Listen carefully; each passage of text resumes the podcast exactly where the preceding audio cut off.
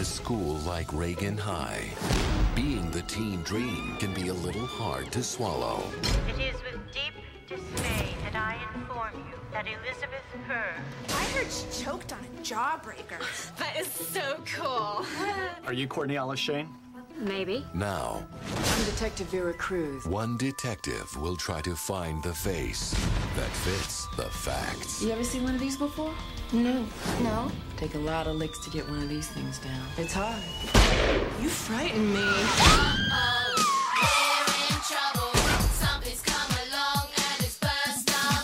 Learn it. Live it. Love it. From TriStar Pictures, You like it? It's okay. There's nothing kinky about okay now, is there? Can you say freak? comes the battle between the babes. She's so evil. And she's only in high school. It's over, Courtney. I am petrified. Jawbreaker. Our best friend is dead. Do you have any idea what that means? You were shooing for prom queen?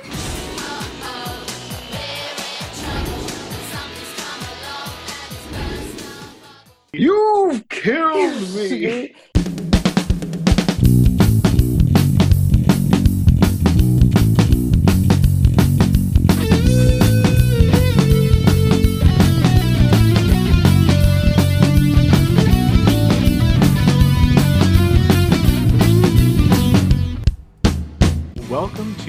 Recap and Gown, a podcast where four old millennials talk about the high school and college movies from back in the day when we were high school and college students to find out what made the grade and what should have been held back.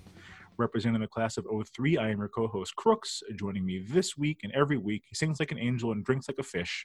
Class of 04's own Big Hearn, David Oscar Hernandez. What up, Dave? Not too much, man. I feel like we're starting to turn the corner. It was above freezing today. Yeah. The snow's starting to melt. I think we're on the right track. Um, feeling good. Yeah. They're like tw- we got like 26 days till spring. Um, can't wait. Uh, Really excited. listeners, listeners, you guys don't know this because you don't live with me. There, uh, I live in a cul-de-sac in Iowa, and uh, the way that a cul-de-sac works, it turns out, when the plow comes, they just dump all the shit in one spot every time. So I have a Mhm. hill in my front yard that the plow has been dropping on since like November. In from the street level, it's at least 12 feet tall. It blocks out the sun. Like it's That's, the neighborhood children have used it as like a ski hill. There's a little bump at the bottom so they can catch some air at this point. Like it's it's it's not safe and it's Yeah. it's going to be there until like May. that's going to cause a flood. You should be It's- I mean, careful. it's it's going to cause all my grass to die. It's under Yeah, I was- 5,000 was- pounds of snow. I was just about to say your lawn integrity is at risk. Mm. hmm Not Mhm. pleased with it, but joining us from the class of 03, she is one half of our very own Texas two step, the one and only big sis, Megan Mills. What up, Megan? Hey guys, um, feeling good. Mhm. Um, we had to reschedule this podcast because Texas was in a state of disaster last week. So um, Dana, Dana and I couldn't get one night where we both had internet and power.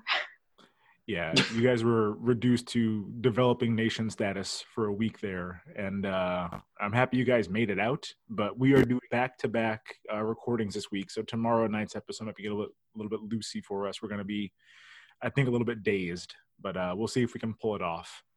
Um, rounding out the two-step, this podcast chief hydration and trivia correspondent from the class of 01, Dana Griffin. What up, Dana? Um, not much. Yeah, I was gonna say this is like we're probably gonna like date ourselves, throw off the recording schedule, and be quite out of date because it's also National Margarita Day. So I feel Uh-huh. like the world's new. Texans were gonna need a break. Um, so That's I it. Yeah. am. I am enjoying uh, my second margarita of the evening, which to most folks is probably like not a big deal, but as we know, I'm 80 years old, so Mhm. things are loosey goosey today on the podcast.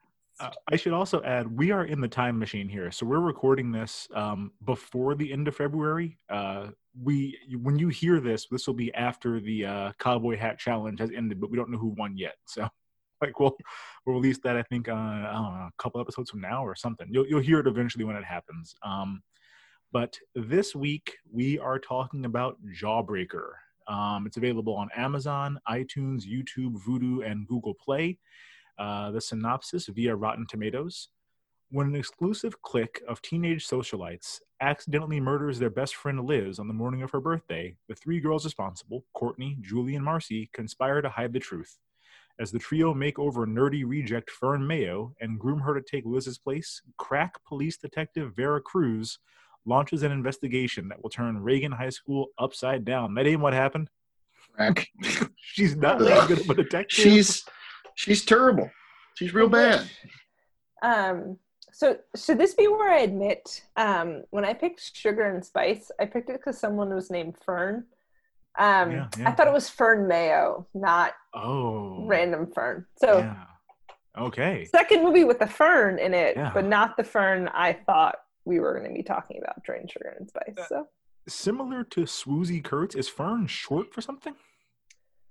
Fernanda. For, is it, is it Fern- Fernanda? No, Fern is just a name. Okay. It- it's named after a, a tree or a Well, or a uh, bush or something, it's, right? It's a, a non-seeding deciduous plant. It has spores. Sure. Sure. seeds. I There do know a Fernanda though, so I'm gonna try I to. I know. I know a Fernanda from 90 Day Fiance. She was on one season. Okay. It wasn't a good season. No, you don't know her. I know her. We're close personal friends, like uh, you and Taylor Kitsch. All you Um, Fernandas Mariah out there, reach out. I don't Yeah. know her. I don't never. I don't know her. her. I don't know her. Um, Big Sis, uh, do you want to give us a rundown of who's in this movie? Um, so we have Rose McGowan is our heroine, Courtney Shayne, um, a- slash. Well, I was just gonna say slash like diabolical, terrible person. Um, Rebecca Gayheart is Julie Freeman. Uh, Julie Benz is Marcy Foxy Fox, which that has like she wears that foxy necklace. Remember back in the day when that was cool? Uh, Um, yeah. Judy Greer is Fern Violet Mayo, which I never realized how they spelled that. That's yeah, interesting. Violet. hmm Chad Christ is Zach Tartak. He had a last name. Sure. I, am not sure. I didn't even know he had a first name. Um, Ron- Zach Tartak.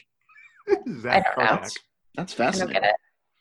Uh, Charlotte Ayanna is Liz Purr, which She's basically an extra.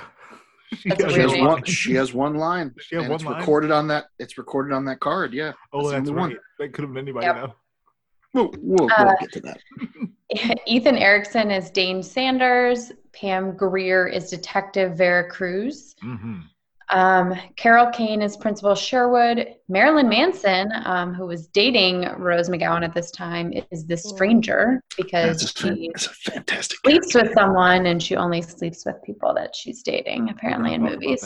a lot. Um, yeah, Tatyana Ali has like a very random role as Brenda. I also knew she had a name. Um, yep, didn't know that. Um, William Katt is Mr. Purr. PJ Soles, who, if, if Welcome anyone back, remembers PJ. back in the day, Yeah. yeah, we did PJ the um, yeah the episode of um, what was it called? She was rock and roll. high Rock and school. Roll High School. Rock- Yeah. I always want to call it High School High, and that's wrong. No.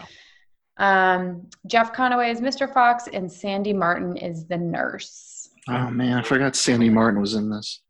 Yeah, Sandy Um, Martin's in this. The the one scene with Jeff Conaway is so much fun. I wanted more Jeff Conaway in this movie. Yeah. It was like But before he went on those like VH1 reality TV Yep. shows It was before like, Celebrity oh, Rehab. ooh.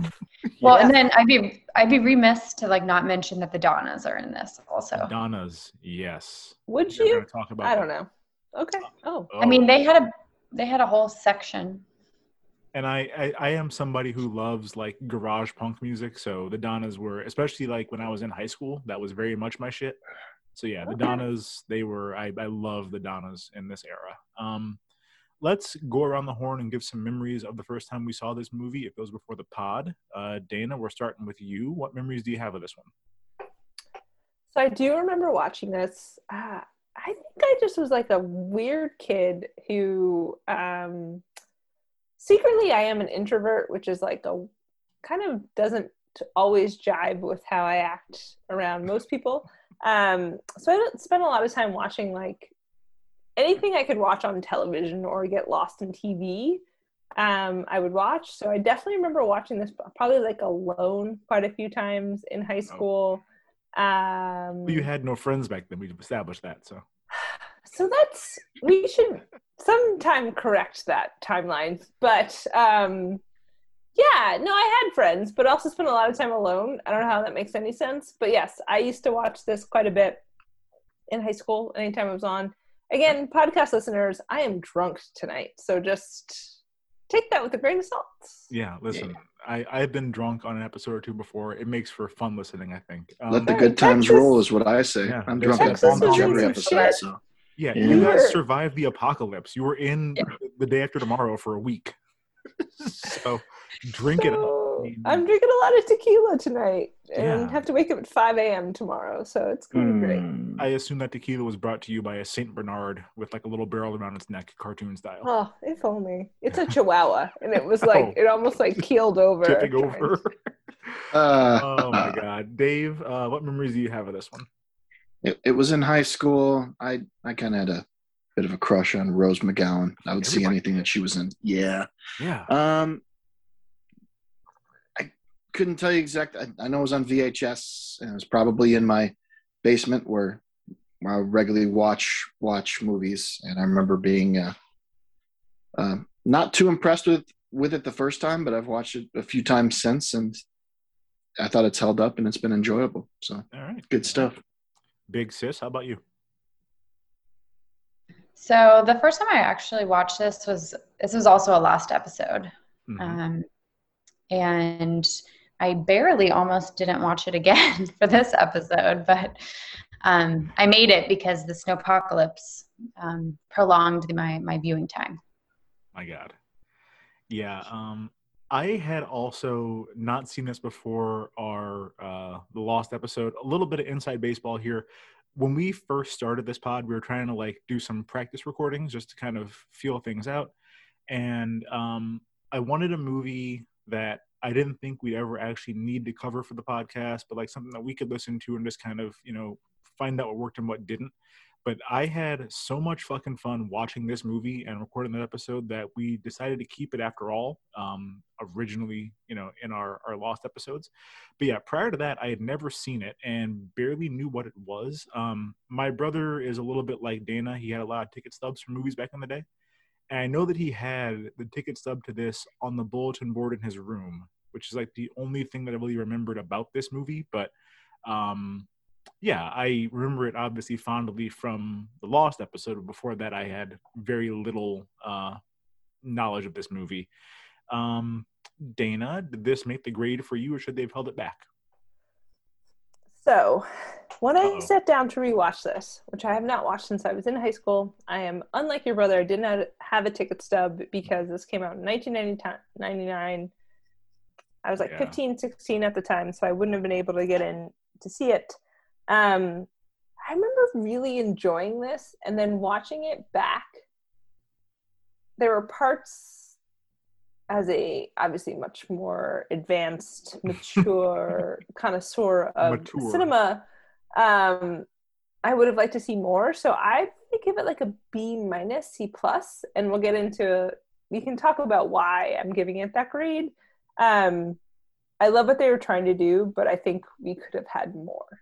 Is what I'm Okay. say. That's fair. Dave, what are your about uh, your thoughts here?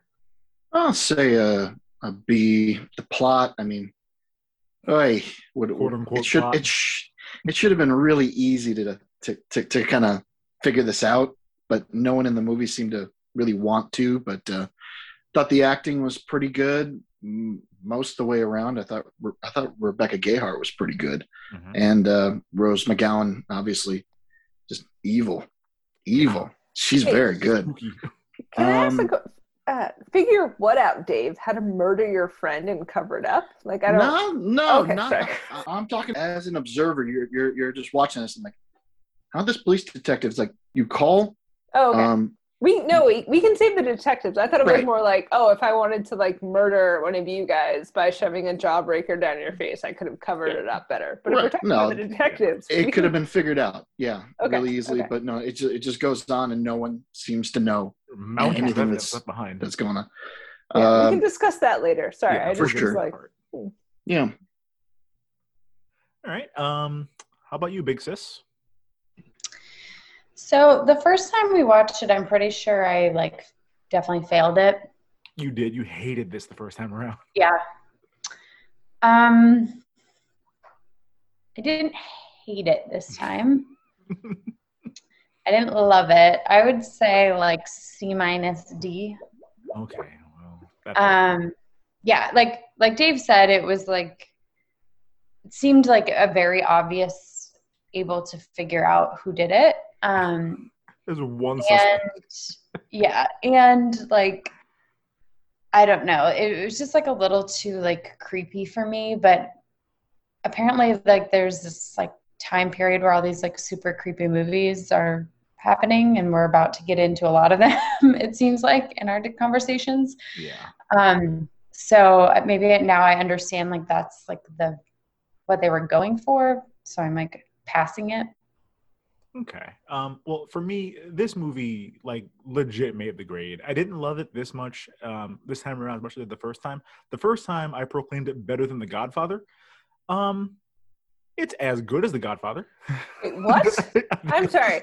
Um, podcast listeners, you couldn't. I was like doodling on my notes, His eyes and felt- I almost fucking had a heart attack when I I heard mean, this. maybe as good as Godfather Three, but Well, um, better I don't than know. that. It's no, I I, almost died hearing that. I, I don't I don't love it as much the, the you know this time around as the first time. I think the first time my expectations were pretty low for it, and I didn't really know what it was. And so to see kind of what they put together, I was pleasantly surprised. Um, this is a really weird movie, and it's like super self aware. Um, and the tone, I think, because of that, is just right. Like it, it they didn't take themselves very seriously at all.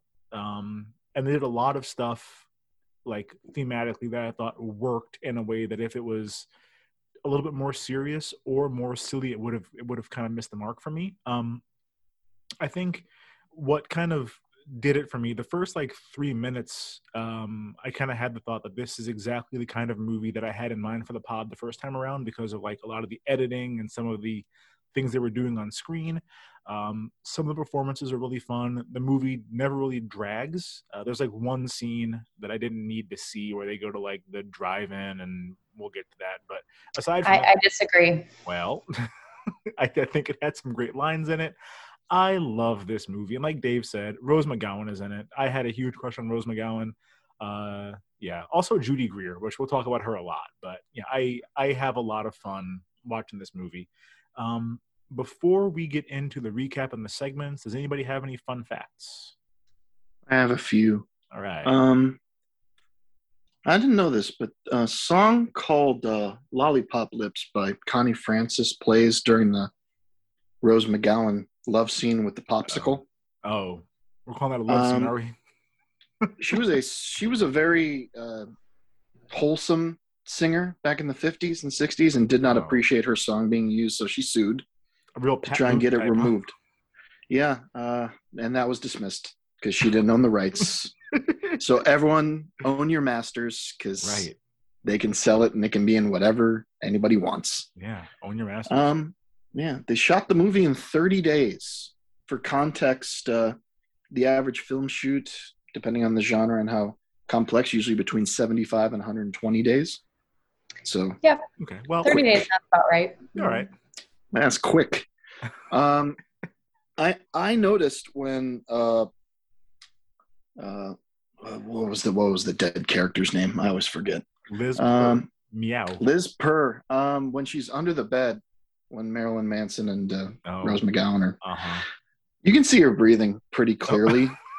I I thought I did like a JFK like back and to the left. I'm like, no Oh. way. A Come on. fire. No, just try it again and just be like, hold your breath.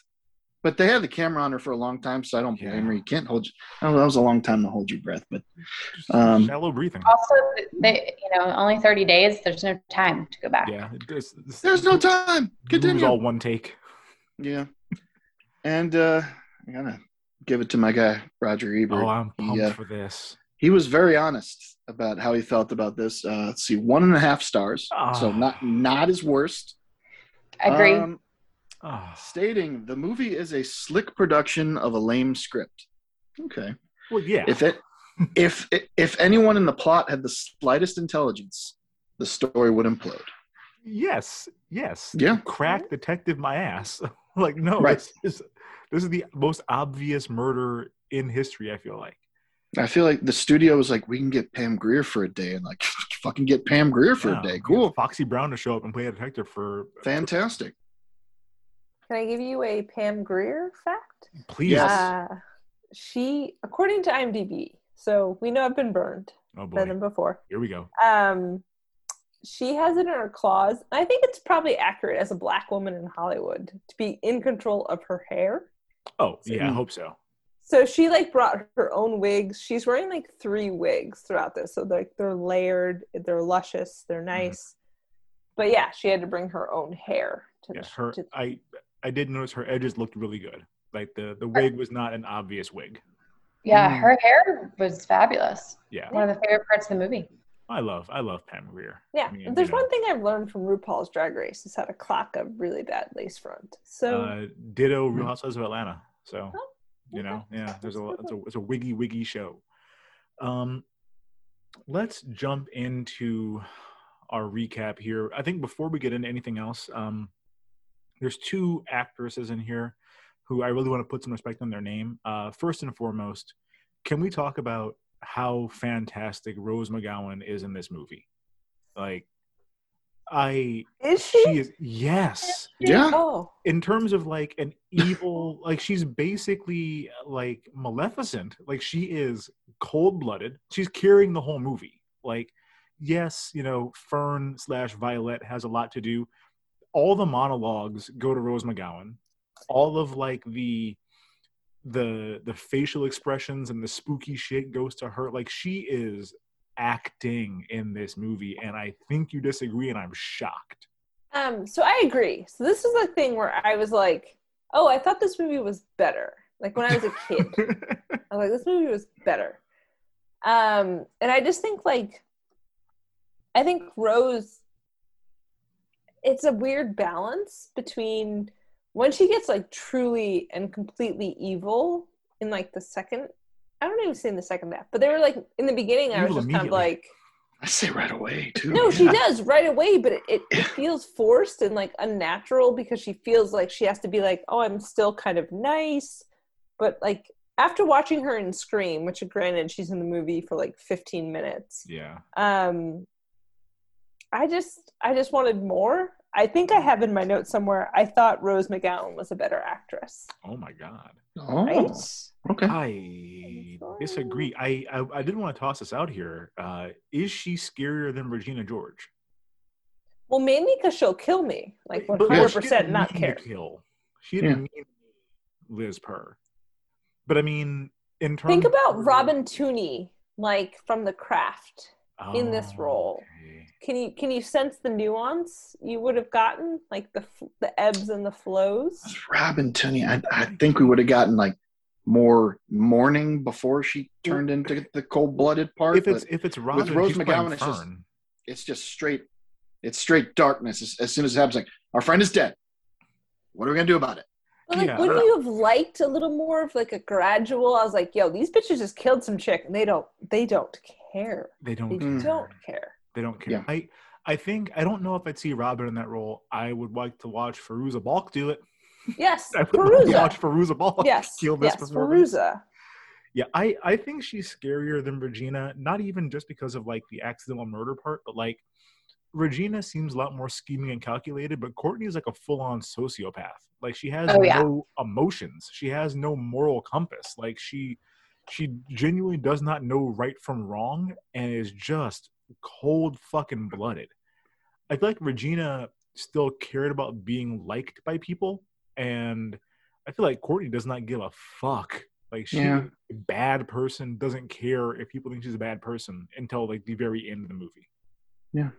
But like murder wasn't an option in Mean Girls. You know what I'm saying? Uh, like, I think like Liz. I think no Tina Fey like we're like we're not murdering people. Baseline. yeah. Um, so like I think that affects it a little bit. But I, I would say you put the flawless four up against the plastics, and I think Regina would be scared of Courtney Shayne. Yeah, like Courtney is like edgy. Murder And she- aside, yeah, Yeah. she's- Right.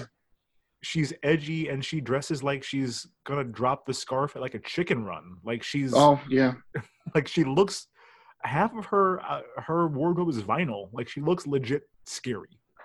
Mhm. Which I'm here for that. because she's 35. Oh, she's Right, old she's lady. We'll talk about that in a minute. She's a senior.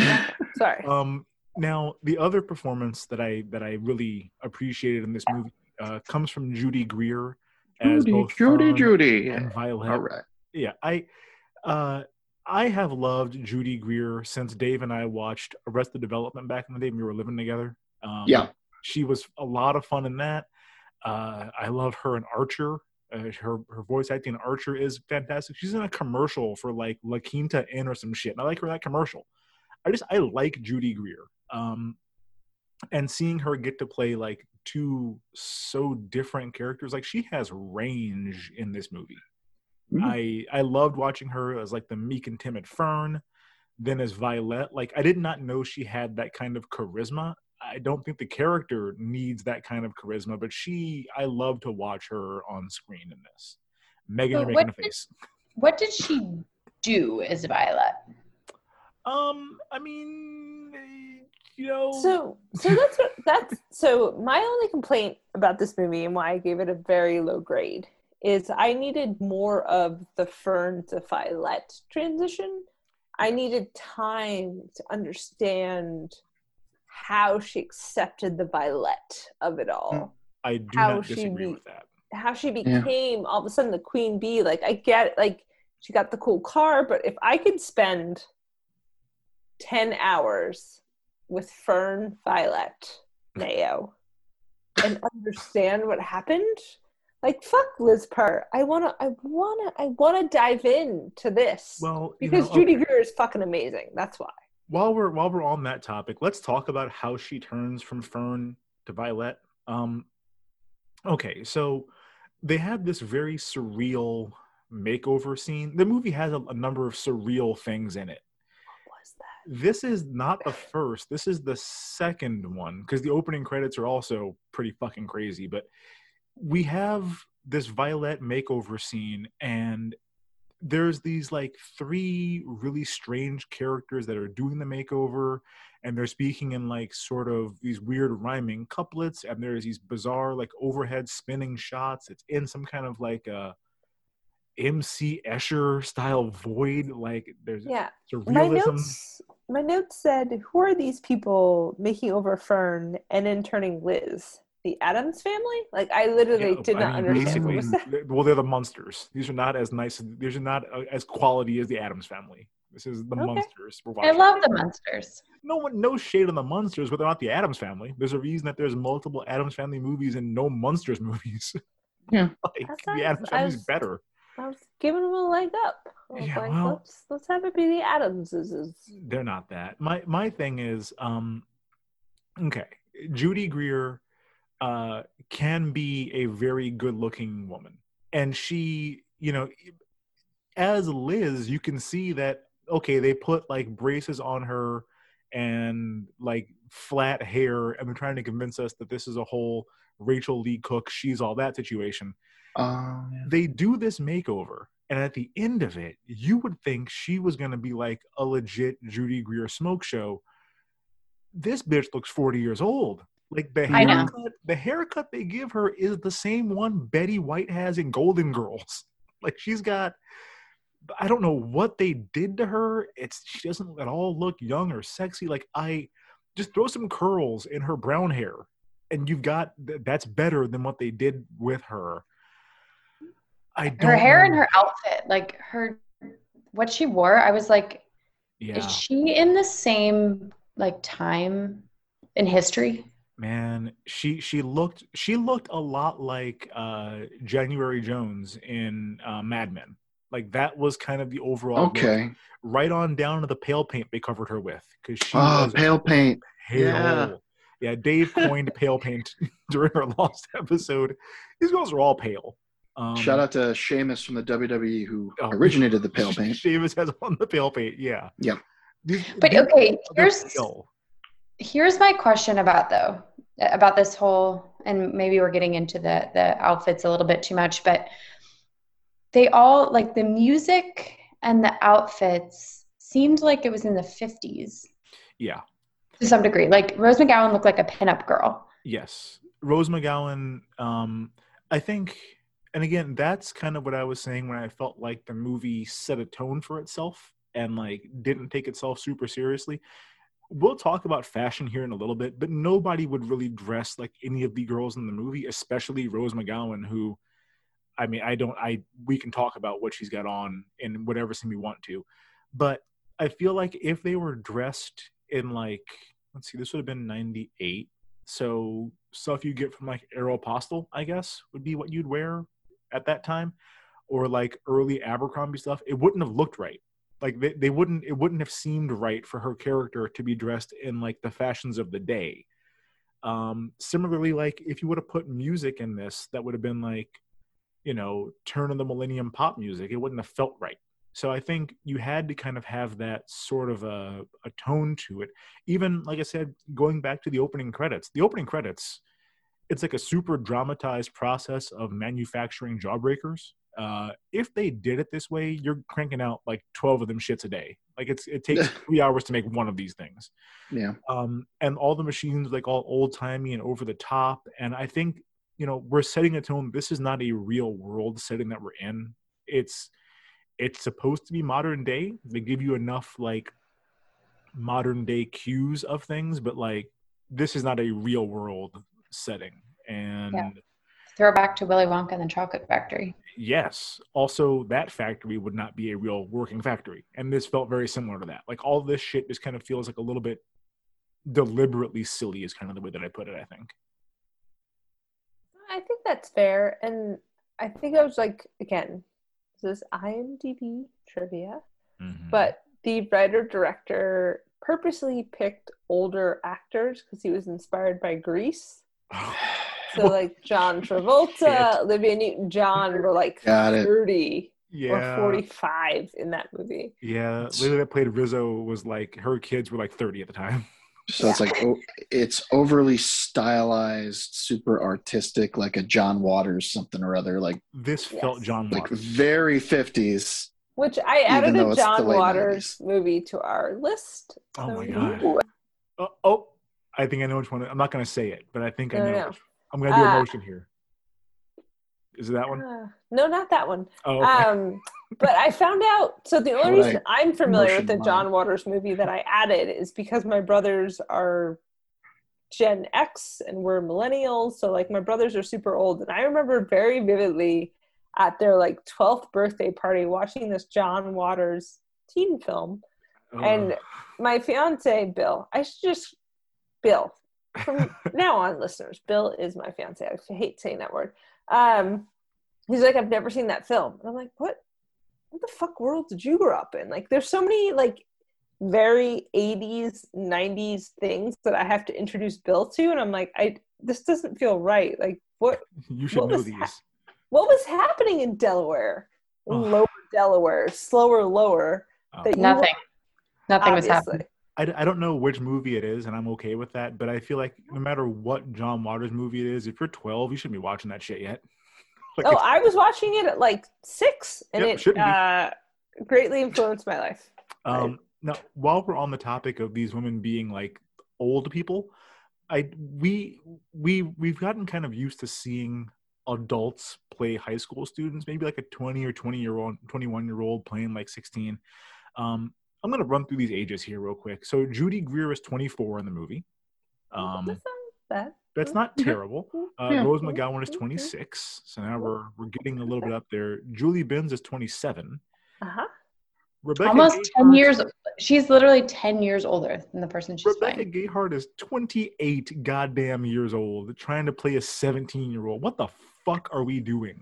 she looks like it She. i mean looks she like looks it. great but she looks like she's a woman. Yeah, this is a woman. This is not a high school girl. This is a this is a woman who's got like a mortgage and sciatica. Like this is not a young person in high school. Hey, I had sciatica in high school. Cool with that.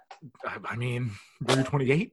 I was like, are you surprised that I had sciatica and wore back brace in high school? you got achy breaky joints. Yeah, I I just kind of feel this this was like verging on PEN15 territory.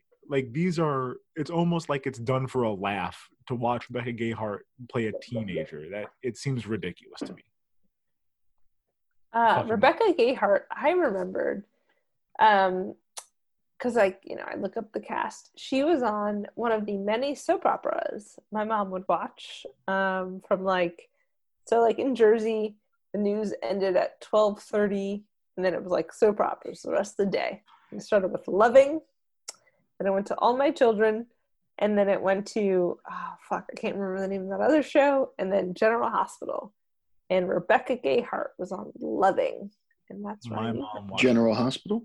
Yeah. My mom watched Loving, and she used to watch All My Children back to back. Those Uh-huh. were her stories. And then I used to give her shit because when I was in like high school, I think uh, she was watching Passions. Uh, never- that's Is that the one with the evil leprechaun? yeah, Mhm. not a leprechaun. He's a puppet.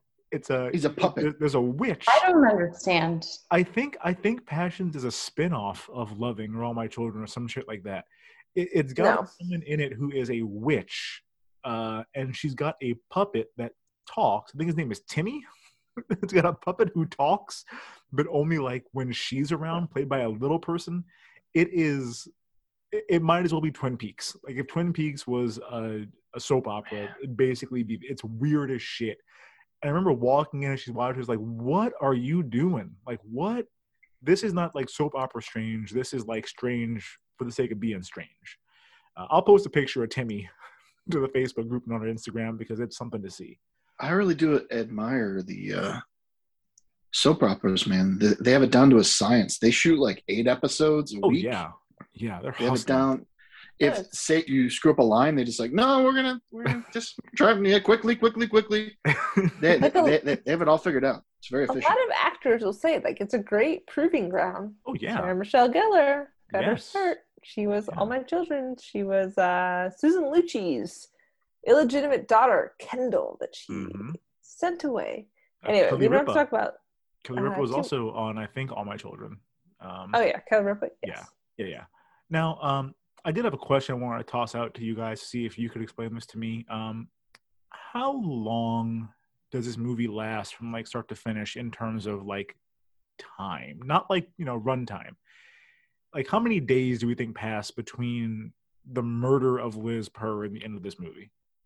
I mean, it can only be like five days because how like how are her parents away so long? How does Well, her parents come back uh, like a day or two after she's murdered. That's when they call the cops. but she but the parents are gone on her birthday? Yeah, they went on vacation without her. I'm so confused. Left her confused. by herself. Well, they have a big, nice house, so, so they're like super rich people, which means Yeah. they're like kids. You're like, you go over there. We're going to the islands or the summer house for the weekend. We're going to enjoy Gran. Canaria. You enjoy yourself. We are going to do what we do. Yeah, I. it- feels kind of like um, the movie has to kind of take place in under a week because we never see like a weekend where the girls go to a party together, or like Fern is at home with her parents for the weekend or anything. So, let's say, well, they they murdered her on a school day because they Yep. killed her before going to school. Um, it Carried her body prom. in broad daylight it, up in the front daylight. steps of. Yeah, in heels, That's stumbling and bumbling around everywhere. Take your shoes off first. Like, Yeah, yeah, yeah, yeah.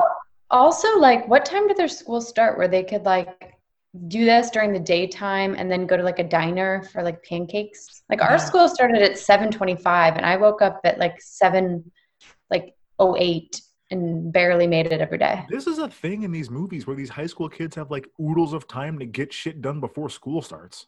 Well, so I will attest. When I started high school, since I'm the oldest person on this podcast by By like lot. two years, um, when I started high school, like I think our homeroom started at like eight twenty one, my first year, and Wow. then right, like wildness. Yeah. And then my sophomore year, homeroom started at 7:51. So like all of a sudden I was late for school all the time because I could could not bother. Um, I I got lived in the detention all the time. yeah. this is why I think. Oh wait, it didn't come up on this podcast. I think it just came up on uh, internal conversations where I got in school in school suspension because I was late all the fucking time. Um, Yeah, we started at 7:25. It we I think my senior year I had like late arrival and early dismissal. So maybe I'm starting at like 8:30, whatever, It's- 8:15. it was it was wild. We started the school so much earlier. So no, I remember my brothers went to the same high school. Like they had to be there by like eight fifteen at the earliest, and I was like, that sounds magical. Wow. Um, so yeah, it's some other world where school just sh- happens when you want to show up. Is the sense I got from this movie. yeah. Um, the Yeah. timeline, and this is where like this is why I said like it definitely seems like this movie takes place over like a week. Yeah. Three or four days. It's very condensed. Which I think would have been more interesting if we had they had stretched it so we could have gotten more of like we never get Violet's ascension. Like we never really No. get to see her. know, it happens overnight. Yeah, like all of a sudden she becomes a bitch. Like it takes time to learn how to do that. Well, and my my thing uh, with Violet, and I think this is a, a thing that I just I have a problem where I overanalyze all kinds of shit. I, I think I'm learning about myself doing this pod. Um, I don't know how the Fern Violet life swap is supposed to actually work because nobody recognizes her. Like she she got a new haircut and she's dressed very differently, but they didn't give her like plastic surgery. So it's the same Yeah. face on her. Yeah. Um, do we think she's going to class? Well, she was, and then no, everybody's like, "Oh, Fern hasn't shown up to school in days." And I'm there's like, Violet girl sitting in her desk every day Yes, with her, Yeah, with her same coursework. The same face, Yeah, the same face. the I same last name. Weird. Well, same face ish, like a little rouge, Is that a thing, Pale rouge? paint. Yeah, rouge. Uh, I like guess. a little bit of red blush. in, blush. in, in, in the cheeks instead of pure pale paint. Yeah. Well- some like blonde hair, and there's some tits. So I don't. I, I Mm. guess. I just I feel like if one of my classmates showed up near the end of the school year, because prom is around the corner, and had like new clothes and a new haircut, I'd still recognize them. Um, There were there No. were. But you never acknowledged her. I, never I looked know at I know Fern. who she is. No, you. No, you don't. You've never looked at Fern. I Stop will. it. I will say I don't. I don't want to use names on this pod anymore. From you know from our our legal counsel. You can even say a first name and then a first initial, and you'd be fine. But you insist on saying full names, the, the, addresses. The, the first name. everything. The first name will give this one away. We went to You school with the girl their social security numbers and their address and mother's maiden name. Um, we went to high school with a girl uh, who was on the dance team with Megan, who had like a legit full blown glow up. I think between junior and senior year. Remember Mm. Fran? Yep. Yeah, Franny Very came back. he was my neighbor. you- He lived across the street from me. It, it was your neighbor, she, perhaps? Fran was Fern. All right, for three years she was Fern. Like she was very unassuming, like very meek. She came back, like going into senior year, looking bomb. And even then, I'm like, well, I know that's still Fran. Like I don't, I'm not like, who is that person? I never had class with her, but I knew who she was. So the idea that like you give her an overnight makeover, she comes to school the next day, goes to all the same classes, sits in the same desk, and everyone's like, that must be a new kid. Like I, I had a hard time buying that. No, it happens. I feel like it happens in all of these movies. I that mean, I was just going to say that's like four or five of the plots of, of some of these movies. wouldn't a teacher know her? like she's No. turning in her schoolwork, or she's flunking all of her classes now. Nope, she's not doing any schoolwork. I, She's I not. guess not. She's too busy doing all the other extracurriculars she's doing. she's sexy now. She has a Disagree. fucking bi-wing Corvette or a, that's some like kind of car that I think Yeah. I should know. She just had She- to make out with stingray. a mechanic to get it. Yeah. She she she looks like uh what's that uh the person in LA who has the billboard and she Oh, doesn't do Angelyne. anything. They Yeah. make a reference to Angelyne. Do Um, they? There's a scene where she's cavorting around on the hood of her Corvette in front of the school for some reason. Like like she legit drives her Corvette up to the school, gets out, and then begins to like writhe around on the hood, and a crowd forms. Yeah. And I guess someone tells uh, Courtney and Marcy this is happening because they like run outside to accost her. And as they're dragging her into the school building, uh, I think it's an ADR line, but uh, Courtney goes, "Who do you think you are, Angelyne?" So like, yeah, they she her that her whole character I think was heavily borrowed from Angelyne. Um, to our Here- non, yeah. Oh, I was, no, you go into Angelyne, and then I was going to ask a provocative question. To our to our non LA listeners, um, if you look up a Google image search for Angelyne, A N G E L Y N E, um, I'll also put some pictures of her on our Instagram and on the, in the Facebook group. She was like early, early, early version of famous for being famous. She was this woman who had a pink Corvette and wore a whole lot of pink shit. And then she would just put up huge billboards of herself with her name on them, like all over LA and then she became like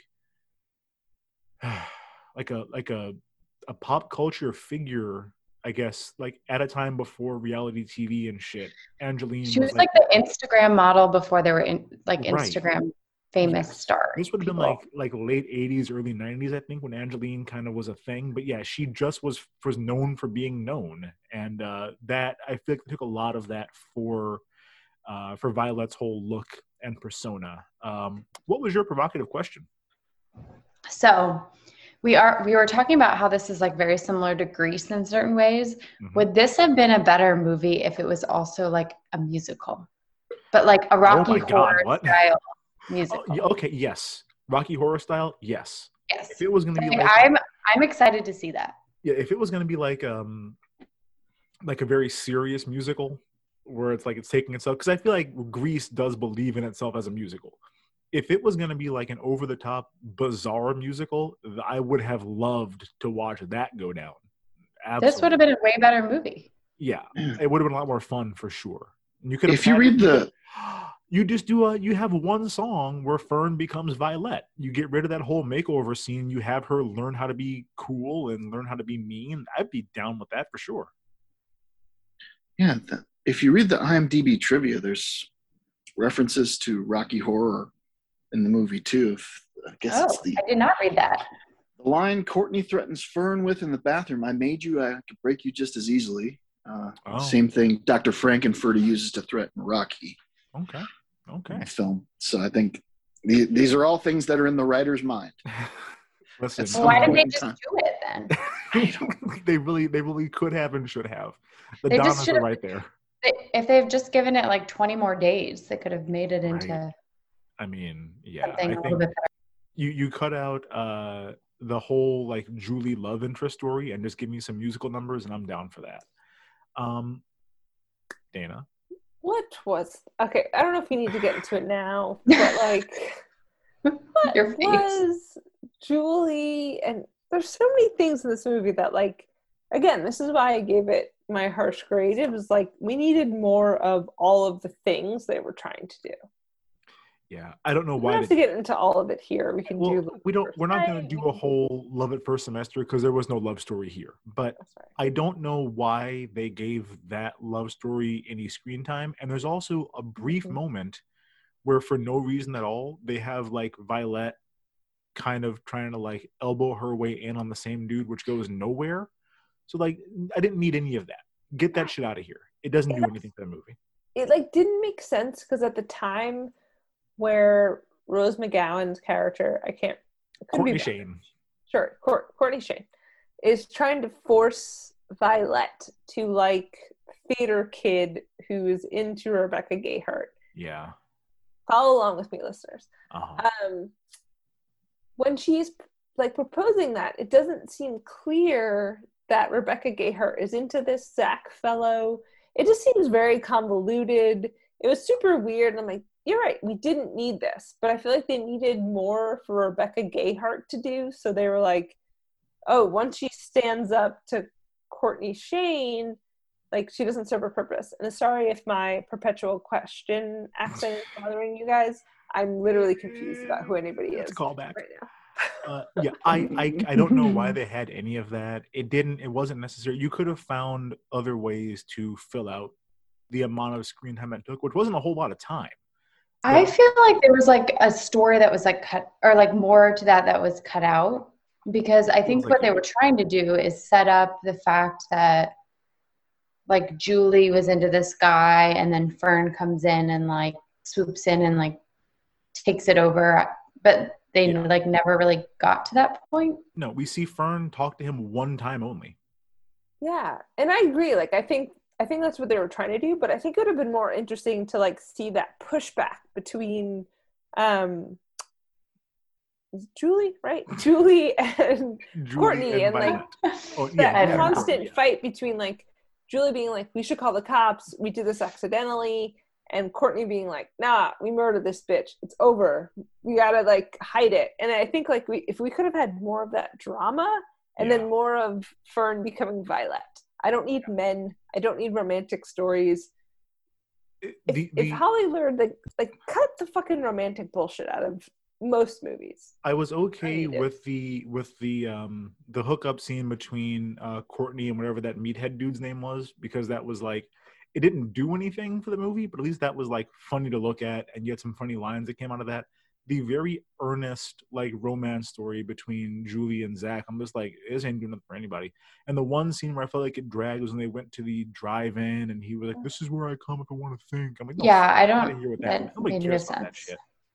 Um, like I think the Courtney and the meathead, I think it just shows like how weird Courtney is, like how well, well, I think it's that. helpful to to transition to the later Marilyn Manson, who again, world, I think we canceled him, we hate him, but like he's in this. You know you know what though? All three of those moments would have been great with a Rocky Horror musical. with a musical number. Yes. You're not you're not wrong in the least. I would have been fine with yeah, even even the the drive-in scene could have been fun. Yeah, it would have been way better. Yeah. Listen, um while we are on the topic of Marilyn Manson, uh what's your problem? Ooh. This movie's got some things. what isn't your problem? It's got some things. Um This this movie, no, it's perfect. It's great. Didn't for do anything wrong. Yeah. This this movie has plenty of that rampant homophobia the late '90s was just all about. There's a whole bunch of references to Zach being gay because he's in drama. Like there's a Mhm. lot, and they come like back to back to back. Um, which like, I mean, I it's it's the lowest hanging fruit, which again I know is not the best terminology when talking about making gay jokes. Um, and then there's also like a bunch of references to Violet being gay based on fucking nothing. Like Mhm. there's based on Laurie from that 70s show shows up, rest in peace, and yells out carpet muncher at her and Julie at Yes. for nothing. For nothing. I don't know what was that was about. Yeah.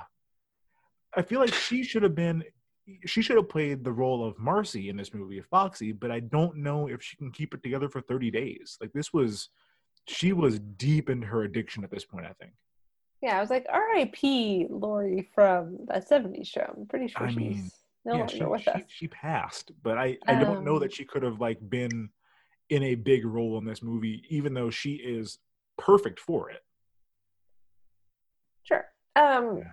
yeah. No, the the yeah, that was definitely weird.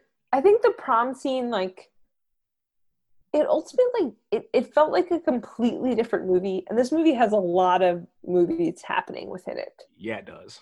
And then yeah, that whole like I was just like, we've never seen this girl.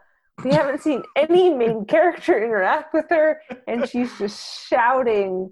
uh I don't She what yells we call it? carpet homophobic slurs. That Yeah. those I couldn't a remember what bunch it of was. them. That's what Yeah. she's there for. It was very weird. And it was it was strange. Now that said, uh, do we think that Violet might have actually been gay? I think she might have been. Um, we see that she was like very fixated on the freckles on the back of Liz Purr's neck. Mm, Um, that was weird. yeah, and like, we But that this- but that also seems like kind of like psychopathic oh, she's a crazy person. to a degree. but it's Yeah, also okay. it's the kind of thing that um I would say girl crazy teenage Brian Crooks might have also been fixated on if there was a girl that had a crush on Sig in front of me. It I don't be- think about told the cops about it. No, I think it, it, it could be just the result of constant, never-ending harassment from people at school. could She's be. like, I'm, I'm. If I have to be here, I'm going to focus on the things that make me, I guess, happy. Which turned out to be, you know, freckles in the back of someone's neck. Yeah, well, i- if it was just that, I'm like, all right, you got a weird thing. That's okay. The, I thought it was very cute to watch her rehearse what she was gonna say before opening the door, um, like before knocking on the door. I thought that was cute. Okay. She was obviously very nervous, but again, it's the way you would expect her to rehearse how to like talk to the boy she has a crush on.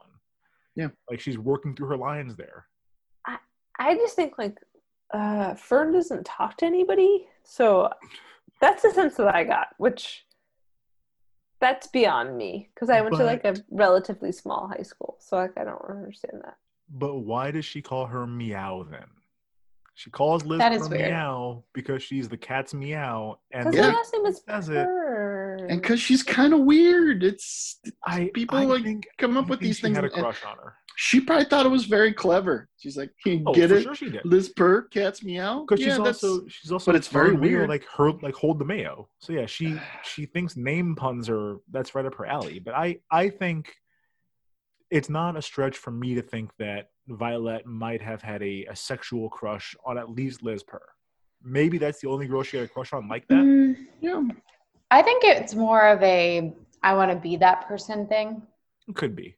Cause and Liz did seem like a very like pure hearted, sweet young lady before she was murdered.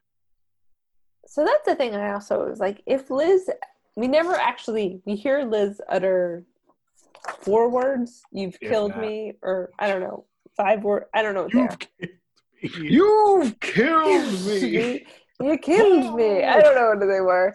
Um, It wasn't that. We know like so little of Liz Purr, but we're meant to hold her up on this like pedestal. But if like Liz Purr was as great as we thought, like I don't know, why was she spend friends with Courtney Shayne? Courtney Shayne seemed like a fucking evil bitch. Well, in my mind, they had been friends since they were little kids. In the opening credits, you see all these pictures of them, like as you know, kids. no one's up. friends. No one's friends with that long. But I, I will say, well, I mean, I've been friends with Megan since we were like 11, 12, whatever. I guess we weren't like four. I didn't know you when I was four. But Correct. the, I feel like um, yeah, Courtney was not that until Liz died. Like I No. think Liz dying opened the door for her to to go, you know, full Cersei Lannister. No way. No nuts. way. Yeah. You don't have But- that. You don't. You don't kill your friend and be very blasé about it without it like purpose. living inside you. Well, once she died, it it came out. But I think she might have No. been. She was in Mm-mm. a lot of the kind of clever. Mm-hmm. A lot of the pictures they show of them in the opening credits, it's like Liz front and center and Courtney looking a little bit jealous, like slightly behind her. no, I get So- that. that. Yeah, Yeah. I could see. I mean, I could see like them, because especially like Julie and Marcy at the beginning. I think Marcy just is one of those who kind of goes with everyone, like Marcy's that, like that one mean girl. What was that girl Mean Girls who's was just Uh, like What, switch Karen? sides all the time? Yeah, The Karen. one, Karen. Yeah, Yeah, I Karen think she's just like a character. Karen. yeah, Yeah. the same character. Um, and so she's gonna like essentially do whatever like the the queen bee is doing. But I think like Julie is pretty sweet, Liz Purr is pretty sweet, and then I think like Courtney like had this secret whole life because she I think she's the one who went to the bars and like slept with random oh, guys yeah. and like did all this Yeah. stuff. And so like she like had to hide it because everything was like so perfect and then she like kind of came out of her shell and like basically switched gears during this. Fully agree. Listen, while we're on the topic of, oh boy, Courtney boning random dudes at the bar, let's talk about Marilyn fucking Manson in this movie. Um, Jikes, this is a lot more problematic given what we found out about him a few weeks ago. This whole scene. Um, for listeners who have not seen this movie, he shows up in one scene. He's in a cameo role doesn't have any lines. Uh, he is just there to look as disgusting as possible with like Yeah. a gross mustache and like slicked back hair and have like slow motion doggy style sex with Courtney while her dead friend is under the bed. Yeah. Um the the way that his jowls shake as he's railing this poor girl is going to be etched in my mind forever. It's so fucking gross. Like And I you gave get- this movie higher than a C. yeah, it's better than Godfather. I just I just don't. I mean, it's it's the Forrest Gump of its time. I think we can all agree on that. I just kind of feel like everything about him in this movie is hard to look at. Well, so I'm gonna like take us a little bit away from that because it's it's very gross. It's very disgusting. Did you Um. Is But that the where you're whole going? the whole reason Courtney has sex with him is like we need to have the cops, the whoever, think that Liz Purr has this like weird sexual appetite. Yeah. So if I have sex with him in the bed, he'll leave uh, specimens, to put it mildly, behind. Um, but the thing is, if you're also in that bed having sex, you're leaving specimens behind. And Yeah. then also, uh, I don't want to get gross, but I don't think this movie understood um, that we would have SVU in our lives for the past 17 decades. Um, and every iteration of CSI and NCIS, and we know better because it's like, ah, enhance, collect the things, and bring out the blue light. And, Give me that luminol. Hunts. oh, In hunts. uh, we can't we can tell she hasn't you know like i don't want to get too graphic with it but um just you leaving things behind in the bed would not be enough to convince cops that liz had some torrid sex life like they'd have to do an examination of the corpse and they'd be very clear that like there's no brutalization everything's intact Well, so it was just like a wild right. now knowing they didn't know they didn't know they didn't. uh, know. TV s- procedurals would get so graphic, but they didn't know that we would know. But Yeah, also, I- like, she called, like, there's record of Courtney calling the office There that you go. Yeah. the cell phone, her cell phone, Her her, cell phone. her One DNA, her Yeah. cell phone, calling the mm. office. Like, literally, like, are these cops incompetent? They have One question from the detective case. to to Liz's mom, like, did you make the call? No. Yeah. Right. Then Okay. made the fucking well, call. the Let's suspect. figure that out. We're, we're one detectives. Let's detect. That's why Ebert was right. You think about this like just this much harder than you should, and it all Yeah. falls apart. Yeah, listen. I also, while we're on the topic of the stage rape of Liz Purr, also real fucking problematic. Um, like it's bad enough that they kind of felt like this was an acceptable way to like cover up the manslaughter was by acting as though their friend had been raped, but the way they talked about it made it a lot worse. Yeah. Like they make a lot of references to her like deserving to be murdered because she was promiscuous. There's uh a very self-aware line. I hope it's a self-aware line where Julie yells at her friends, "You can't just say she was raped because her legs are spread." Yes, like, I mean, I think that's what they're gonna try to pull off here. And then the way that Courtney describes the whole like deviant sex lie to Pam Grier, I mean, it feels a lot more like what you expect a cop to say about like the murder of a sex worker that they're just not gonna take seriously. Like if you guys watch The Ripper on Netflix, it's the whole tone of that entire documentary series. Like, oh well, she's a prostitute, so like, oh oh, she got murdered. like that's that was kind of what Courtney was going for, and the fact that the movie presents it like a reasonable way to cover a murder, I thought was not all right to look at. so that's where I thought they were like trying to be mildly progressive of like how Maybe. ridiculous it sounded, but then like they didn't know decades later we would all know way too much about crime scene investigations and No, whatever. But yeah, like I thought that was like one of the things that they were like trying to like maybe be like, it's all right, hard guys, to tell. this is a really fucked up thing that we all assume and do.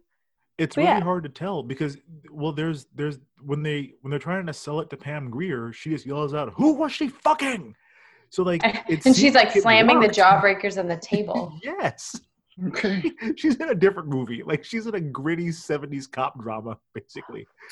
yeah, I Um, know. I loved it. I was like, I want to watch that. yeah I, I enjoyed watching her in the seven minutes she was in this movie um listen i, I think while we're talking about them uh staging this whole rape scene and all that we need to talk about foxy's uh, mental and emotional state because she is an emotionally unstable person and the kind of person who would for sure reveal your murder plot to the cops um so i'm gonna kind of clue the listeners in on what happens with her character as time goes on here a little bit um when the movie starts, we sort of feel like, uh, like I said before, Foxy is to Courtney what Karen is to Regina and Mean Girls. Like she's kind of the stupid one who everyone just kind of laughs at, but you know she's cute and you know she's popular and whatever.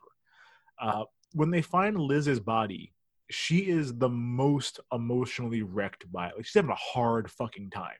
Like she's really struggling in that room. A few minutes later, in the car, she's making jokes about Courtney now being a shoe in for prom queen. Uh, when they are first staging the crime scene, she has like a near breakdown because Liz's corpse like turns the head and looks at her. But then a Mm. minute later, she is like gung ho to tear the underwear off and like mess up the sheets and shit. Uh, she is too afraid to call the school to say Liz is sick. But by the end of that school day, she has no problem making jokes about Liz dying from sucking too many dicks. Like that was her her own independent joke she came up with. Hmm. She like she swings back and forth from being like a nervous wreck to being almost as evil as Courtney the entire time. Uh what did we all think of the way that this whole character was kind of played here? No, she um she needs someone to model herself after, someone to follow. And Mhm. when they when she walks in and they see or sorry, when they open the trunk and uh, they see that Liz is dead, she's like, she was my my leader. What's what's what's going on? What's happening? Um, and as soon as someone else asserts the, themselves to the role, she kind of falls back in and, is- and is able to live normally, um, and just kind of move on, and everything becomes com- it becomes completely normal. Yeah, she And uh, her dad, uh, Jeff Conaway, talks about being a follower, yeah. and and that part, I'm like, yeah, and, and hers, uh, it's a, Wait, it's a kind didn't of follow- Karen, didn't Karen's parents have the same conversation, or maybe it was a different I think movie? so. I think they did have a talk about her like being too much of a follower to Regina, didn't they? Did they? I Hmm. don't remember that. All I I, I don't know if it was that movie. It was like a different movie, but there was definitely like a follower a thing. conversation.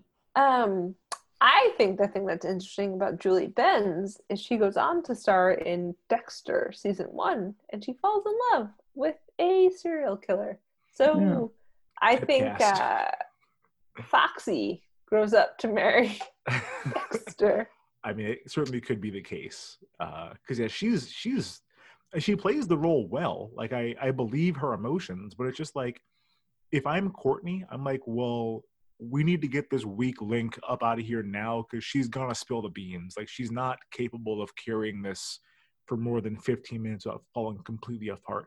Like when she's talking to uh the detective, like she is openly weeping the entire time like cannot get her shit together. Courtney is ice cold because again she has no emotions, and Julie is kind of like sad and withdrawn. But like you get the impression. I think I think um, Marcy is the one that's in there when she slams down the jawbreaker and she like jumps out of her chair and is like wailing. She's not gonna help you with this at all. She's gonna fuck it up. This is why, like, if you intentionally plan to murder someone, tighten up your crew. Yes. If it happens accidentally, hey, maybe Yeah. Foxy takes the fall. You know what I'm saying? or you just murder Foxy. I mean, two men can keep a secret if one is dead. kinda how I That's too feel much. that. I just think we, No, we it's too set. Foxy up for the fall. That's like Scream level. Well, No. It's- they all fall in line because they're like, "Yep, uh, we'll get jawbreakers shoved down our throats if we if we talk to anybody or do anything." So yeah, we'll just uh, move on with our lives, laugh, do everything, so on and so forth, as as normal. Now, we've talked um, a little bit about some of the looks in this movie, but I think we need to take a moment and kind of go over some of these wild fucking fashion choices here with some frosted tips and butterfly clips. Uh, Dana, you want to get us started here? What look caught your eye this week? So, our girl Julie, who um, I would have appreciated more of a back and forth with her and Courtney before she just up and leaves the thing and falls in love with drama, drama kid, fucking Zach. Zach nobody. Zach driving guy. he kind of looked like Skeet Ulrich to me Little for a little bit. Yeah, poor man Skeet. No, because Skeet is a poor man's Johnny Depp. So Truth. no, thank you. Facts. Um, but um, Julie wears uh, in the very opening of the movie, and like you think it's not that intense of an outfit. It's like a very weird. I think it's like a sweater, uh, skinny sleeved bandeau situation that is navy blue with like lime green and like a weird stripe across her like waist. But the skirt she's wearing, I'm damn sure is like fucking blue latex. And like I like was very distracted by what Rose McGowan was wearing throughout much of the beginning of the movie. yeah. But then like they're trying to carry dead Liz Purr, and I'm like, is she is she in pla- is she in latex? And it is. It's this really wild. I don't know how she moved, but yeah. So it's it's definitely Julie and what looks from the waist up. Like if you put a cardigan over that, you could wear that in a professional setting Yeah. but from the waist down it is i um use my body for sex which is fun hmm you do what you have to do Again, you need to make a living Yeah. and feed your family and yourself but the combo is very unsettling It's So jarring. Truly. that's the outfit Uh, Dave, how about you? I'm a Fern Mayo fan. Oh, sure. Um, not Violet, Original Fern Fern. Mayo. original Fern. Um, the big sweater, um, the big everything. some kind of weird patterned patterned shirt underneath it. The pale paint, obviously. Yep. Um, the uh, darker hair. I think when she's delivering the, trying to deliver the homework to the house, she's wearing some kind of like wool, like some kind of thick long skirt, maybe. hmm There, there's another part where she's wearing these weird long baggy pants when she drops her books. Um, felt kind of bad for him. Like you should just wear your backpack all the time, or else you're going to keep dropping those books. She seemed pretty clumsy. Um,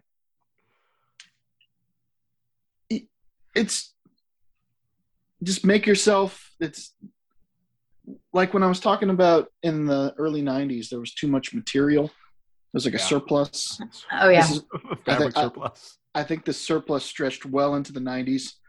Um, there was a lot going on there, and she's wearing these like earth tone, dark colors that blend into like the walls of the school. And she's Yeah. walking down the sidewalk, blends into the grass and everything, while everyone else, who's like the main focal point of the movie, who you're supposed to pay attention to, is wearing like bright pink, bright yellow. These are the people you're supposed to, to, to, to pay attention to. The person you're not supposed to remember exists in a few minutes when she turns into Violet is going to be wearing. She'll be wearing bright pink soon, but uh, you're not supposed to know who she is or anything like that. You know, just a little. She's uh, literally in camouflage, Yeah. like school Yeah, camouflage. she's in I blend into the background so. camouflage. yeah, just uh, you put some rouge on, a little bleach, and you too can be popular. You can be a little. You can be like, popular oh too. God. She fit in with the deadpan on campus guys Yes. Earth Right. tones. Yes. Earth tones and too big. yep Everything. she Uh, But this is West Coast. It's supposed to be California, right? And she's So wearing these that dark. Yeah, it's. I don't know. Um. Big Sis, you're up next. Yeah, so I picked I picked this outfit again, and I actually, um, Crooks, you reminded me that I picked it the first time we did this Mhm. episode. Apparently, it's just very striking to me. Um, It's one of Rose McGowan's looks, kind of later in the film. She wears this blue sweater turtleneck situation that it looks like it may have like a, a lining under it, but it's truly just like her skin. It's, Mhm. it's like see through essentially. Um, but she's wearing it's like skin tight, and then she's wearing a bright red shirt, which light like pale blue and red. I'm not a fan. Don't do that. Red tights, and then her hair at this moment is like these thick like tendrils hmm that are coming out and it's Hard. like very slicked back and it looks like it hasn't been like maybe they were filming so much in such a short time like she didn't have time to shower in a few days is, is what it looked like Yeah. Um, A- a it's not sexy. A turtleneck sweater tank top is a a, a, a complicated garment. Um, I, I work at a, a, a t-shirt company and we have what we call uh, elevated silhouettes. Like um, like a regular t-shirt's one thing. Put a pocket on that thing. That's an elevated silhouette. Like that's an elevated fucking garment. You put a sweater, argyle it, make the argyle part see-through sheer fabric, cut the sleeves off, add those sleeves onto the neck fabric. Like it's you're doing too fucking much with this goddamn thing. Like, how do you wear? Like, are you're not gonna be warm, You're not going to be anything. and you're gonna be too hot wearing it in the summer. I don't. I, I just don't understand. You're going to be uncomfortable. Is the only thing with that. It's it's not made for anything. Um, my look is uh, Violet has an outfit that she wears when they have like their big bathroom confrontation where she kind of overtakes Courtney. Um, we should set the stage here. Violet only wears hot pink. Like the only color we see her in once she goes through the transformation is like magenta hot pink shit. Um, this particular outfit is ridiculous. Uh, it's a matching jacket and stretch pants, um, magenta, both bedazzled in rhinestones, which I mean, I'm not sure we're trying to prove there. On its own, that's kind of a weird look, um, but it's not crazy. What does it for me is that she's also wearing a pink crop top wife beater with bitch written across the chest in black script. Um, no way you can wear this to school. You cannot wear this in school. It like when I say a crop top, it's not like a baby tee. It's basically like the the tank top that Gwen Stefani wears in the Hollaback Girl video. Like it's cut like right underneath her bust line. It's basically a sports bra. You're wearing like a a a, a ribbed cotton sports bra with bitch across the chest. I, I it's it's insane looking. Like it's just insane looking.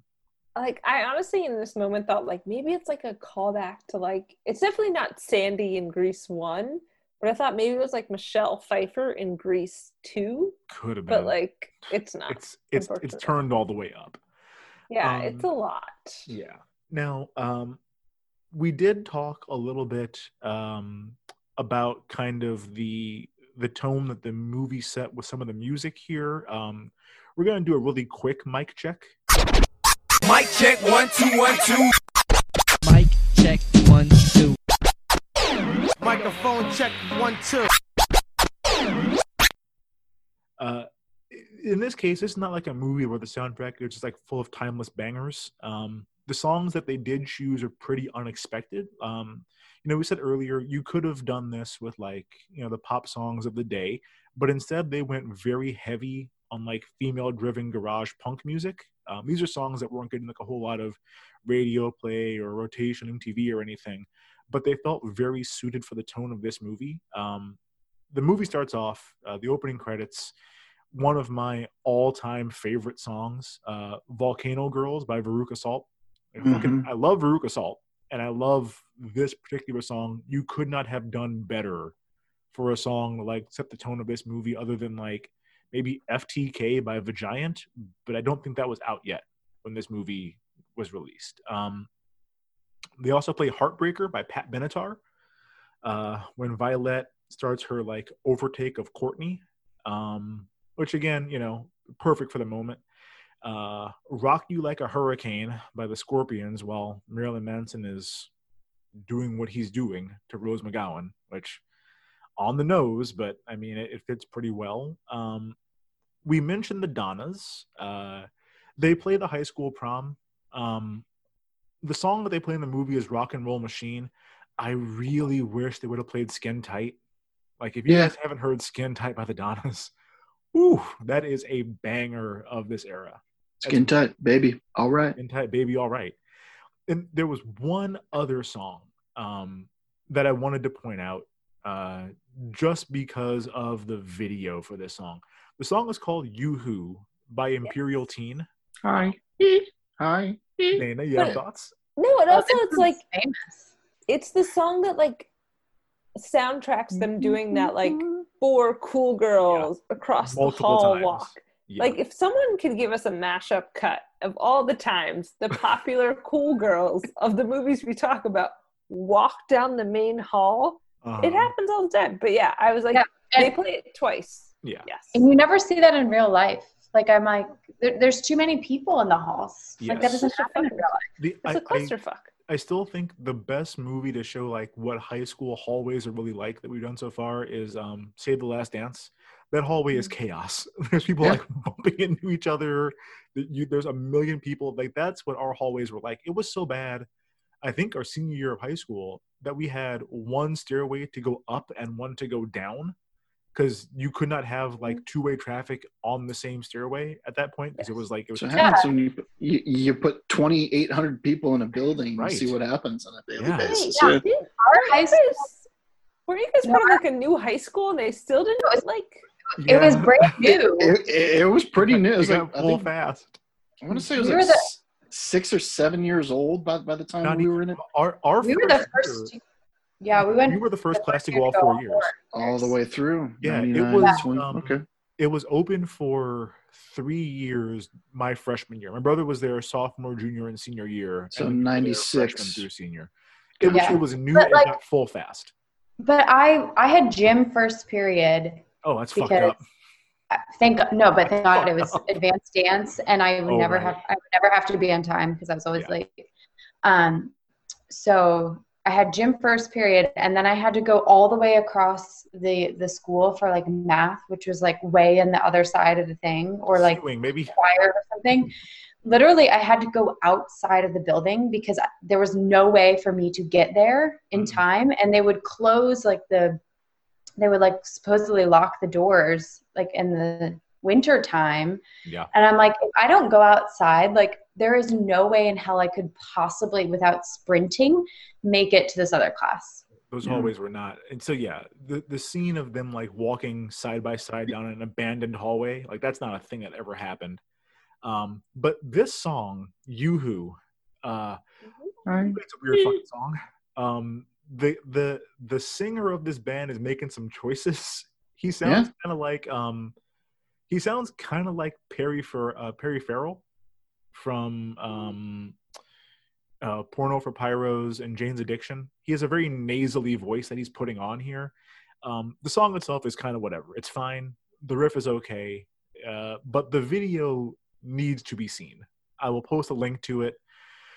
Oh God, the video was made for the movie, right? So it starts off with like the same shot of a spinning jawbreaker and kind of a black void. Rose McGowan is in the video. Um, she ties up and attempts to murder the members of the band Mhm, mhm, uh, mhm. and then the lead singer like breaks out of being tied up and they wind up killing her instead but like Hmm. There's there's so many weird fucking things that are happening. There's a one the, band is two guys and two girls. There's a woman in the band who there's multiple shots of her just like panting like a dog in this video because they kind of have that vocal sampled and like looped throughout the video throughout the song. Um it's just it's it's fucking weird. There's a whole part where they play like suck and blow with a jawbreaker, where like one of them puts a jawbreaker in their mouth and they pass it back and forth, spreading COVID everywhere. I would assume. No, no, no. It doesn't make any sense. That would be It's- it is- so heavy. Yes, and it. I mean, it. It looks like I. I don't know if they're really doing it. They're really making out. I don't know if they're really passing a jawbreaker because there'd be slobber, I think, everywhere. But if not, it's a pretty clever camera trick that they're pulling off here with this going back and forth. Um, Rose McGowan is in costume. She's dressed up as Courtney Shayne in the video. Like it is, it is something to be seen. It's from that era where like music videos are still a very big deal. So I they did a lot for this video. Yeah. Um, can we also like talk about like, did you guys actually eat jawbreakers as kids? Fuck no. No, Wait, How? No, I I don't even I was understand. a gobstopper guy, never a jobber guy. Wait, so like, okay, The little ones that if, if you swallowed it, I don't don't think we were like allowed to. You No. can't. No. stop. This is y'all like didn't grow up in like towns that had like good little like corner candy stores.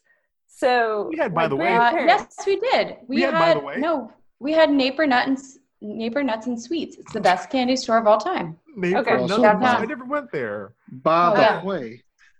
Go to the mall, know. get some candy at By the way.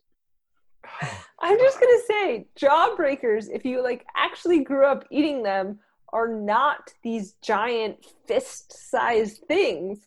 They're like little balls. They're like No, gumballs. They have they have two different kinds.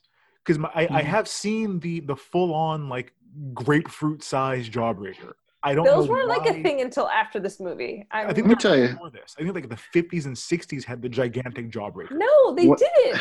They did. That's why this whole thing is like in the 50s. When they when they showed the scene of little kids being gross on the playground, getting jawbreaker slobber all over everything, they were That's dressed up not a real 50s and 60s. thing. No. Like, when they were shoving that do into Google her mouth search. at, at the beginning, I, I was looking at them like, Jesus, are they putting a bath bomb down her throat? What's going on? Because that's the size. Like, I know that a bath bomb's that big. Something you just put in the bath and then whoosh, sizzle, sizzle, sizzle.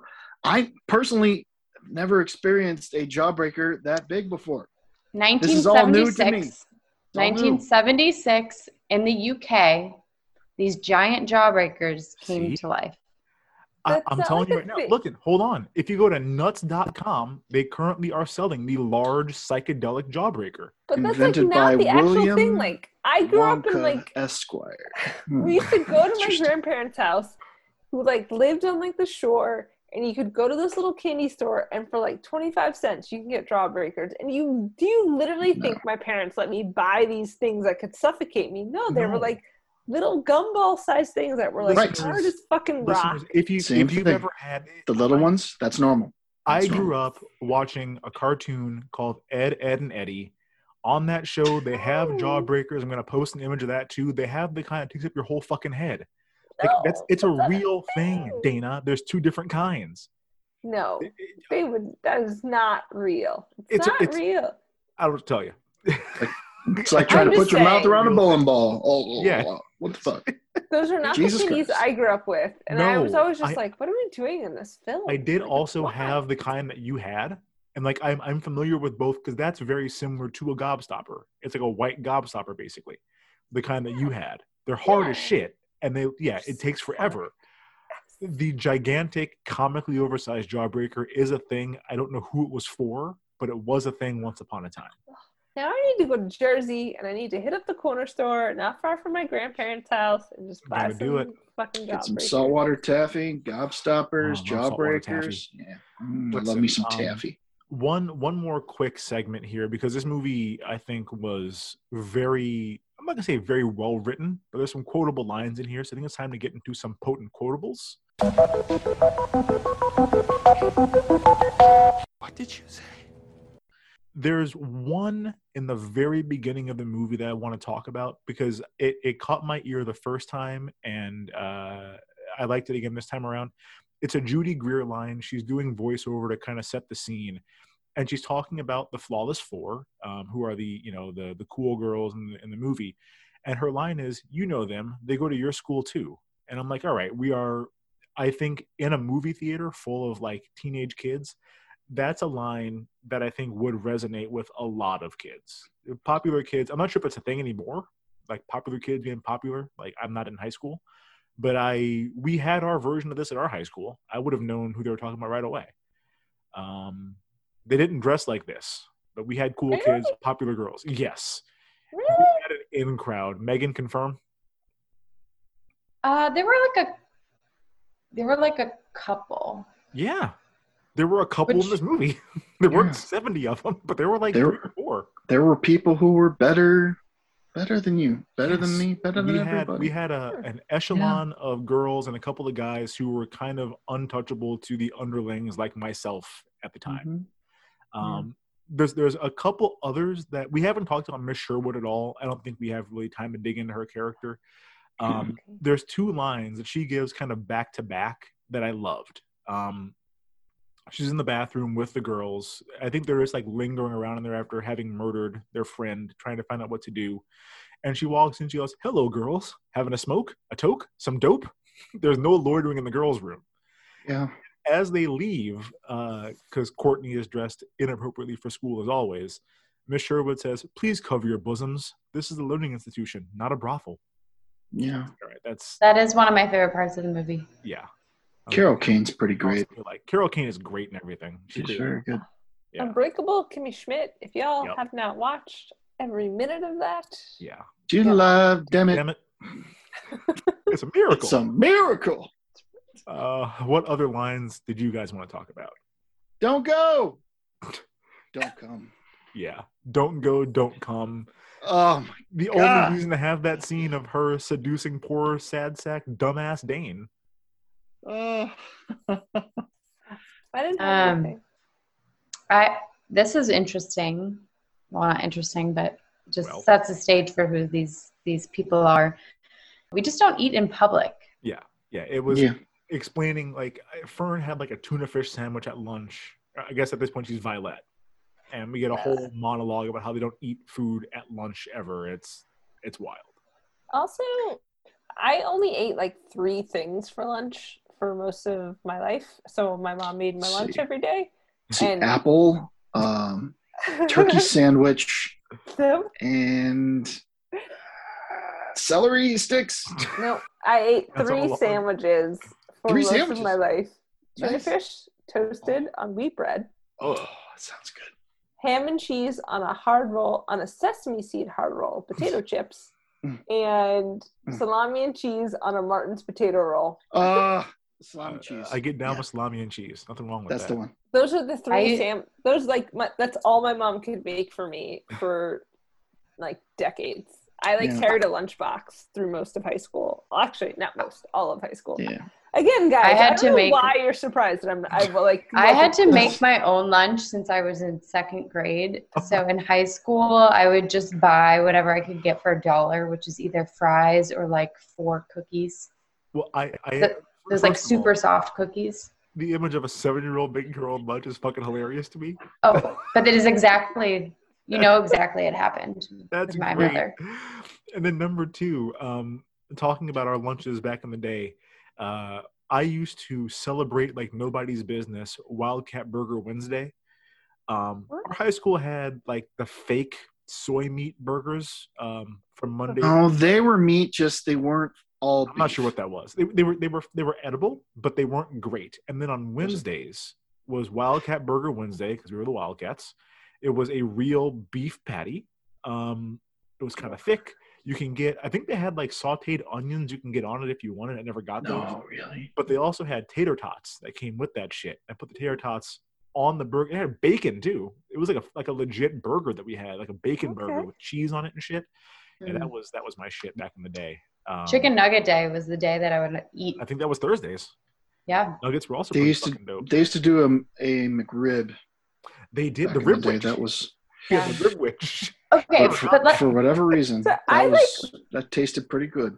I literally could good. not tell you what my high school cafeteria served for food because Yeah. I did not eat it for four Good. years. Our our cafeteria was Didn't eat pretty legit. No, I think ours but- was too. We got a new one like my sophomore year, but could not tell you because I brought a lunchbox full of like gushers and sandwiches and all these snacks, and I like passed them out to my friends. My mom was like, "Did everybody enjoy the treats we passed Oh out my today?" god. oh my god. Oh my Let, let me just say, my lunch hour was either fourth period or seventh period. Fourth too period late. is ten twenty five. like nobody's hungry. No. What? We No. we just Lunch. ate breakfast, and I actually didn't eat breakfast, but I just had my diet coke.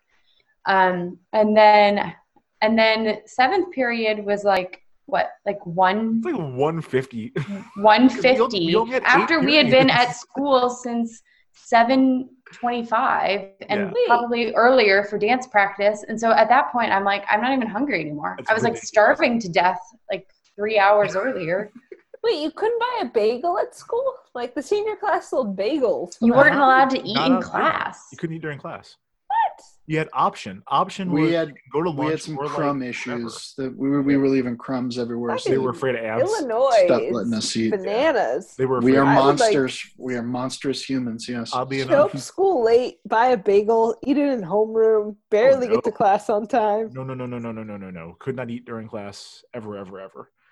Um, now, one of the things that we do like to do uh, on this podcast. Sorry, pod totally is derailed this What? podcast. it's fine.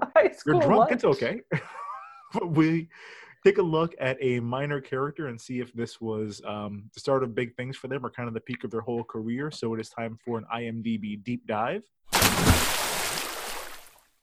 This week we are uh, diving on Charlotte Ayanna, who played Liz Purr. Um, Oh yeah. should not be a side character. She's kind of the main character, but she has one line. Um, so she had a total of 25 credits. This is her eighth. Before this, she was in a few episodes of Weird Science, the TV show.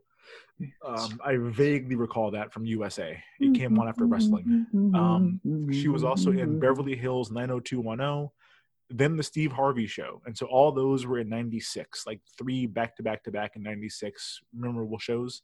Uh, she played Hannah Mercury in The Secret World of Alex Mack, which was one of my favorite. Oh yeah. I don't recall that character, but it sounds like she would have been like the antagonist. Hannah Mercury, that sounds like a bad person. Um, Yeah. See, I don't remember her, but she was in that show. She was the female lead in the Ricky Martin video for "She's All I Ever Had," which I kind of want to go back and watch that now. Yeah. Um, She's all I ever had. Oh yeah, that's that's a good one. uh-huh. Uh She was She's all. in Things Like an Angel, folks. Uh, she it's up here. It's up here. She was in Training. They don't remember her from being in that, but she was in Oh yeah. She was in um, a movie called Kate and Leopold, which I only know Mm. because of a joke in the criminally underappreciated Jonah Hill animated series Allen Gregory. Allen Gregory was fucking hilarious. It got like half a season before they canceled it, and there's a joke about Kate and Leopold. No, it's very good. Isn't Meg Ryan in Kate and Leopold, or is it a different movie? No, Uh, she she, might be. is. I think that's her last film. I Oh. don't, don't quote me on it, but Well, you eh, said pretty it. close. um yeah the, basically there's the, the character allen gregory's obsessed with another friend uh named uh joel zadak and um he's like well we'll hang out at a school maybe watch kate leopold i don't know and he's like we're not gonna watch kate leopold that's uh she was in one episode of entourage um she was in something called christmas in compton with Omar Gooding and the Bishop Don Magic Juan. So I, I want to watch that. Oh, You mean Cuba Gooding Jr.'s brother, Yeah. Omar Gooding from Omar Gooding. Stop. was it Wild and Crazy Kids? He was in Wild yes, and Omar Gooding? he was in He Wild was and in Crazy Smart Kids. Guy. He was Oh in Smart my Guy as well. Yep. Omar Gooding. Wild and Crazy Kids. Fucking loves that show. Yeah, yeah, uh, that's that's a hell of a show. Um, and then uh, remember Donnie Jeffcoat? He was also in Wild and Crazy Kids. Um, and then her last Mhm. credit is uh, Rain from the Stars in 2013. Don't know what that was, but she didn't really. I mean, she was in some shit, but it kind of feels like, considering her role in this, she should have like springboarded to things, and she kind of didn't. So But she didn't have a role in this. You can't. well, That's but mean. She, she's supposed to. It's it's it's a tough. I mean, it's weird. She's basically the MacGuffin of the movie. Like she's a prop. Mhm. Um, now that does bring us to the end of our podcast, and just like the end of the school year, that means it's time to hand out some superlatives. Dane is most likely to still be wearing cool water in 2021. Mm-hmm. Zach is. I love that. I Everybody love did that in 98. smell. Yes, I know. that was. I used to love Love Spell. I wouldn't like it now. I'm sure it smells like grapefruit, but at the time, I loved that shit. Uh, Zach is most likely to turn the murder of Liz Purr into a really unsuccessful off, off, off Broadway one man show. Marcy is most likely to never stop wearing that foxy necklace. Julie is most likely to aggressively interrogate all of her daughter's friends to make sure there isn't a Courtney in the mix. I think this is going to scar her for life. Uh, Courtney is most likely to be the subject of a hit Netflix true crime miniseries. And Fern is most likely to catfish people by reverting to the Violet persona. So I, I would Love watch it. the, the Courtney Shayne Netflix series. I'd watch Violet on fucking Yeah, me too. Catfish with Yeah. Oh, was it that would be a fun Neve? Nave? Neve. Whatever the It Neve and his Neve brother. Uh, he has since replaced Max with Kamie, who's a lot better. She was Miss Teen USA back in the day. Okay. She's very funny. Max was kind of whack, but they have a good. I like I like uh, Neve and Kamie together. Um, so our next movie is some weird, weird shit. Um, like I said, we're doing back to back, so we've already seen this one. Ordinarily, it's a big like debut of what the movie's going to be. We don't talk about it ahead of time, but we had to for this one. Um, I can be surprised. Uh-huh. I don't know that you can. Uh, I can. I'm are- ready. I'm centering. find find your surprise. Award-winning Find actress Be in the moment. right here. Be in the moment. Oh boy, this is gonna be a mess. We are time warping back to 1993 to watch truly bizarre movie called My Boyfriend's Back. Ooh. Ooh. Well, Dana, you did a good face. We didn't make any noise, and this is an Ah. audio medium. I didn't fucking- say what. I was like 10. 10 in Wow. 1993. What is that I- movie? I Let me love Google it. Boyfriend's I back. love I love movies based on songs from the 50s and sixties. what 60s. could this be about? Oddly enough, that song was never played in the movie. Um, Right? I know, very I was waiting disappointed. It's an expensive. No, that Right? I, I think I think it's a Phil Spector produced song, so it's oh, expensive. wall of sound. I think it's a wall of sound. Yep. Maybe I could be wrong. R.I.P. Are we are we upset No. that Phil Nope. Spector's no, he Rest kills people. Glad okay, he's sorry. dead. Nope. He sucks. Uh, this movie, um, it's a lot like Idle Hands. It's like Idle Hands 0.5. 100%. Yep. so buckle up for that. Um, it's going to be a wild ride. Uh, guys, that does it for this week's episode. Um, if you like what you heard, be sure to subscribe, rate, and review. Uh, the caricature competition is over, like I said, but feel free to keep those reviews coming just because you love us so much. You can also follow us on Twitter and Instagram at Recap and Gown Pod. That is R E C A P N G O W N P O D. Um, join our Facebook group, the Recap and Gown Fan Club. I'm going to be posting a lot of links and images from the stuff we talked about this week and there, and we kind of keep the discussion of the movie going all week. Uh, if you didn't like what you heard, in the immortal words of Courtney, I know you. I know all about you. You're the one in the corner at the dances the geeks won't dance with because they're at home fucking old pervs in cyberspace thinking it's some hot babe. There's nothing to hide. You're nothing. We're everything. You're the shadow. We're the sun. Take it easy, millennials. We'll see you next week.